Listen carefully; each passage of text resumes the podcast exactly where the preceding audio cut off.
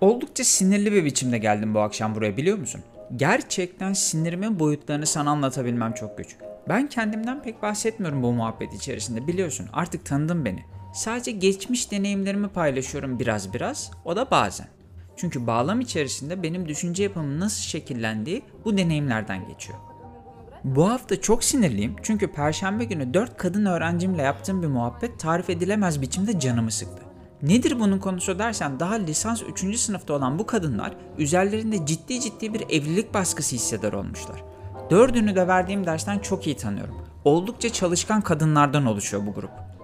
yüz doksan kişiye verdiğim derste aklımda sordukları sorularla ya da ödevlerinde verdikleri yanıtlarıyla yere dönen öğrencilerimden bu kadınlar. Bir tanesinin yurt dışı hayali var, benim gittiğim yoldan yürümek istiyor. İki tanesi artık kamuda uzman olmak niyetinde. Ama tüm konuşma dönüp dolaşıp bir şekilde evliliğe geliyor. Nedenini sorduğumda da sınıflarında bazı arkadaşlarının çoktan bu yola girmiş olduklarını anlatıyorlar. Yahu onlar o yoldan gidiyorlar, topluma uyuyorlar. Toplumun emir ve yasaklarını kendilerine rehber edindiler diye size ne oluyor arkadaşlar diye sordum biraz da sinirle. Çünkü bu durum kafalarını karıştıran bir mesele haline gelmiş ve dahası bunu mesele haline getirmelerinin bir kuvvetli nedeni de kendi birinci derece olmayan akrabaları ve çevreleri.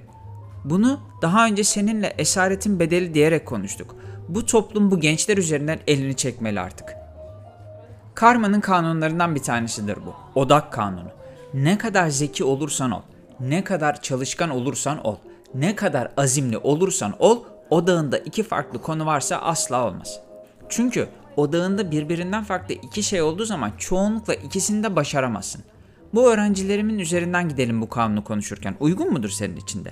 Mesela yurt dışına gitmek isteyen öğrencimden başlayalım. Bu kızcağızın uzun süredir bir ilişkisi varmış ve arkadaşları dahil herkesin beklentisi okul bitince evleneceği yönünde. Ama gözünde böyle bir ışık yok bu kişinin. Onun bir hayali var. Ya hocam ben de yurt dışına gitmek istiyorum. Bakın şu şu sınavlara çalışmaya başladım derken gözlerini bir görsen. Nasıl heyecanlı o gözler, nasıl parlıyor. Belki de bunu anlatırken kendisini oralarda görüyor. Belki de bunu daha önce başarabilmiş hocasından bir destek ya da onay bekliyor. Belki de bunların hepsi. Ama arkadaşları ilk ondan bekliyoruz dediğindeki yüzünün hali, burada birlikte olduğu kişi sevmiyor, onunla bir gelecek hayali kurmuyor gibi bir şey söylemiyorum. Diğeri gibi bir heyecanı yok demeye çalışıyorum sadece. Peki odağında ne olmalı bu durumda? Bu gözlerindeki heyecan hangisinde daha fazlaysa o olmalı. Lisans eğitimi biterken benzer bir ruh haline ben de girmiştim. Okulda çok sevdiğim hocalarım vardı ve hepsi yüksek lisans veya doktoralarını yurt dışında yapmışlardı. Ben de bunu başarabileceğime inanıyordum. Peki o zamanki kız arkadaşımın tavrı neydi bu hususta? Bunu sana geçtiğimiz haftalarda yine anlatmıştım, hatırlarsın. Sen bir işçi çocuğusun. Kim sana niye burs versin? Otur K P S S çalış, memur ol diyordu. Kendisi ne oldu acaba? Ben o kadınla o gün ayrıldım fikir olarak. Çünkü beraber ortak bir gelecek planımızı bırak, bir gelecek hayalimiz yoktu ki. Hadi ortak bir hayali geçtim. Benim hayalime de zerre saygısı yoktu.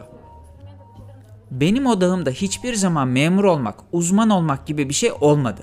Kendimi böyle bir şey içerisinde asla göremedim. Hiç kimsenin de bana böyle bir rol biçmesine müsaade etmedim. Toplum denen bu dibi kararmış kek kalıbı beni oraya sokmayı başaramadı işte. Ama kaç kişi bundan kaçabilecek? Ben sesimi duyurabildiğim herkese bu karamsar bulutları ve bu yanık kek kalıbını anlatmaya devam edeceğim. Bu kalıp yanık gençler. Size, size ait olmayan, size hiç uymayan, anlatıldığında gözlerinizdeki ışığı alan ve yerine yüzünüzde acı dolu bir ifade bırakan bir kek vaat ediyor sadece. Emin olun fazlası değil. Ha burada sözüm bu keki sevenlere değil. Bakma bu toplum içerisinde milyonlar var, milyonlar.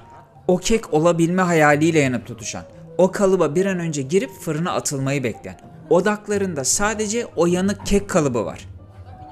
Ve bunlar var ya bunlar, öyle kararlılar ki senin odağında bu kalıp olmadığını gördükleri an onu senin zihnine işlemeye başlıyorlar. Yahu evlenmeden çocuk için zıbın alan var, zıbın. Lan nereden biliyorsun anne ya da baba olabileceğini? Bu kavun değil ki kaldırıp altını koklayasın. Gülme sen de karşımda pis pis, kavundan bahsediyorum kaldırmak derken. Bu aldıkları ve adına çeyiz denen gösteriş budalılığını senin gözüne sokmaya çalışıyorlar. Ailen de sen küçükken sana böyle şeyler söylemeye başlamışsa sen kendini suçlu hissetmeye başlıyorsun işte bir anda. İşte beni sinirden deliye döndüren de bu oldu öğrencilerimin anlattıklarından. Hocam herkes çeyiz düzmeye başlamış, benim hiçbir şeyim yok.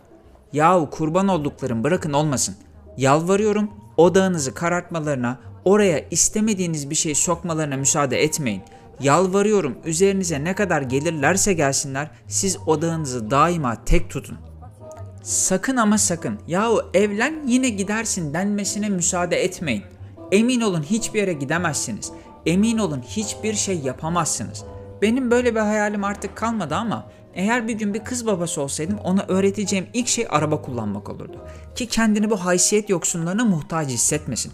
Bakın bu toplum öylesine aşağılık, öylesine kötü olabilir ki inanamazsınız. Bu sözlerimi özellikle kadın öğrencilerime sık sık tekrarlıyorum.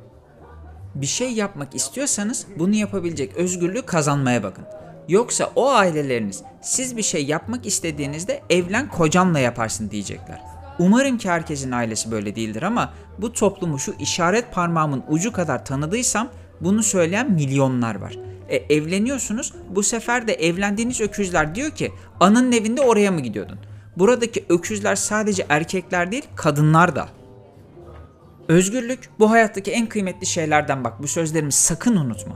Birisi sana ananın evinde de mi bunu alıyordun, böyle yiyordun ya da böyle geziyordun diye küstahça sorabildiğinde ona anamın evinde değil kendi başıma yapıyordum diyebilmenin keyfini hayal dahi edemezsiniz. Bu özgürlüğü kazanmalı herkes. Bu özgürlüğü kazanmış olanın etrafında zaten bu küstahça sözleri söyleyecek insanlar kalmıyor. Böyle uzay mekiği atmosferde ilerledikçe bazı parçaları atıyor ya, sen de onlardan öyle kurtuluyorsun. Çünkü senin bulunduğun yerde artık o kek kalıpları yok. Bulunduğumuz yer öyle güzel esiyor ki burada karamsar bulutlar da yok. Ama buraya gelebilmek işte hiç kolay değil. Burası odağını buraya çevirebilmiş insanların yaşadığı kurtarılmış bir bölge. Buraya diğerlerinin ulaşabilmesi zaten mümkün değil. Soruyorsun ya bazen kendi yolunda olan adamın yolu nereye gidiyor diye. İşte buraya geliyor o yolun sonu. Kendisine dayatılan ve hayat enerjini alan hayatı değil, hayalini yaşayabilen insanların diyarına.